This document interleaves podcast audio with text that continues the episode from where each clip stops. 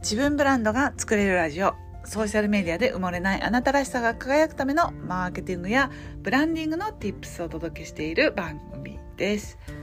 こんにちは。ブランドプロデューサーの高取ゆり子です。はい。今日のテーマはですね相手を動かすっていうことについてお伝えしたいと思います。はい。今日ね私あのセミナーを受けてきたんですよ。そのセミナーはそのね相手に行動してもらって初めて結果が出るっていうことだったんですね。相手を理解して相手のベネフィットを伝える必要があることによって相手は動いてくれるっていうことなんですよね。で相手を動かすってどういうことかっていうと、まあ、ちっちゃいことで言うと、まあ、家族でね共同生活をしていることだったりしてなんかね例えばお皿洗いを進んでやってもらうとかあのお片付けをちゃんと進んでやってもらうとか。あまあね私片付け本当にできない人なんで。あの人のことは言えないんですが。とかね。子供たちにこう「なんでやってくれないの?」っていうのがストレスになったり夫さんにですね「なんでこれやってくれないの?」って思ってイライラしている方いらっしゃいますか？はい。私は その一人です。でもねそこでこうどうやって人にこう気持ちよく動いてもらえるかっていうことを考えた時に一番大事なのって自分の質問力だったりヒアリング力なんですよっていうセミナーだったんですね。おおこれはあの私今ねクライアントさんであのよくご一緒させていただいているあのビジネスコミュニケーションの方が言ってるプロの方が言ってることと本当に全く同じだなと思うんだけどやっぱりね相手を動かそうと思って主が自分になって言葉を発したり主が自分になってこう自分の思い通りに動かそうと思うと思えば思うほど人って動かないんですよね。うん、じゃあどうするかっていうと自分が発する言葉だったり自分が発する質問ヒアリングこれによって相手の動き方が全然変わってくるっていうことをまたね新たにセミナーで、あの学んじゃったっていうことなんですよね。でそれってなんかこう企業活動をしている私からするとあの商品設計っていうね商品を作る中身だったりとかあと発信内容だったりとかあとプロモーションって言ってねこう販売活動をする中でもあの全部同じなんですよね。最終的には自分の商品を買ってもらうために相手がどういうことを望んでいるのかっていうのを常に考えているわけですけれどもそれをねなんか自分の言葉で言っちゃいけないなっていうことを気づかせてくれるセミナーでした私の場合は一番わかりやすいのはブランディングっていう言葉を使わないでお客様にメリットを感じていただくための伝え方っていうのを工夫してるんですね。まあこの番組の名前自体が自分ブランドが作れるっていうふうに言ってるんですけれども、まあ、ブランディングとかマーケティングって言葉だけだと専門用語で本当わかんないですよね。マーケティングをするんだって言ってもじゃあ何をすればいいのかわからない。けど、うん。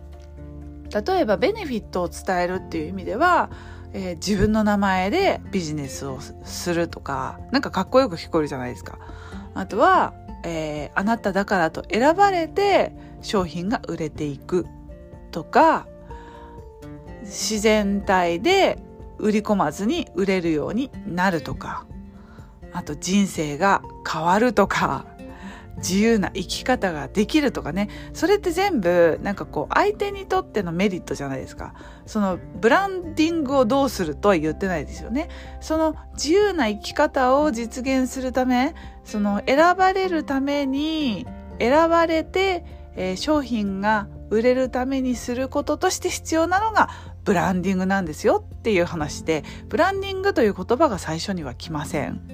でもそれをね最初に言っているお客さんに対して言ってるっていうことがよくありますよねともう一回ちょっと見直してみましょうっていう本当にいい機会だったんですよそのセミナーがね。うんまあ心がけてはいるものの心がけてはいるもののやっぱりやっちゃうよねっていうそれはどこの業界の人でも専門用語を使いたくなるじゃないですかそうなっちゃうんですよね。そうあとお悩みとかもねやっぱり質問力が良ければいいほど質のいい悩みのアウトプットが返ってくるんですよね。なんかこうこれに悩んでますブランディングに悩んでますかって聞かれてもえ？なんかイエスともノーとも答えられない質問だったりしますよね。ですがそうではなくあの例えばあの日頃のえー、販売活動で悩んでいることありますかとか日頃集客をする時に悩んでいることありますかとか、まあ、そういう質問をしてって大きなところからどんどんどんどん具体的に質問を絞っていくっていうことが大事っていうふうに教わりました。なるほどねと思って、うん、突然ねなんか「野菜食べますか?」みたいなことを言われても野菜うん食べ食べてるかって聞かれたら食べるけどって思うけどなんか例えば最近あのダイエット気になりませんかみたいなことから始まってどんどんどんどん深くなっていく中で野菜はどうされてますか？食生活どうされてますかっていう質問の中に野菜って言葉が出てくるみたいな。わかるかな？わかるかな？伝わるかな？はい。そういう感じですね。まあ私もまだまだ訓練が必要だなと思う発信の回になりそうです。はい。ということで相手が動くとじゃあ何が起こるかっていうと商品が売れるようになるんですよねだからその商品が必要だと思っていただくためにこの商品を使うことで得られる相手のメリットっていうのをあのより具体的にね伝えていくっていうのが大事なんじゃないかなという勉強会でございました。皆さんはできてますか？ぜひぜひ、えー、一緒に見直していきましょう。ということで最後まで聞いていただきありがとうございました。また次の音声でお会いしましょう。またね。チュース。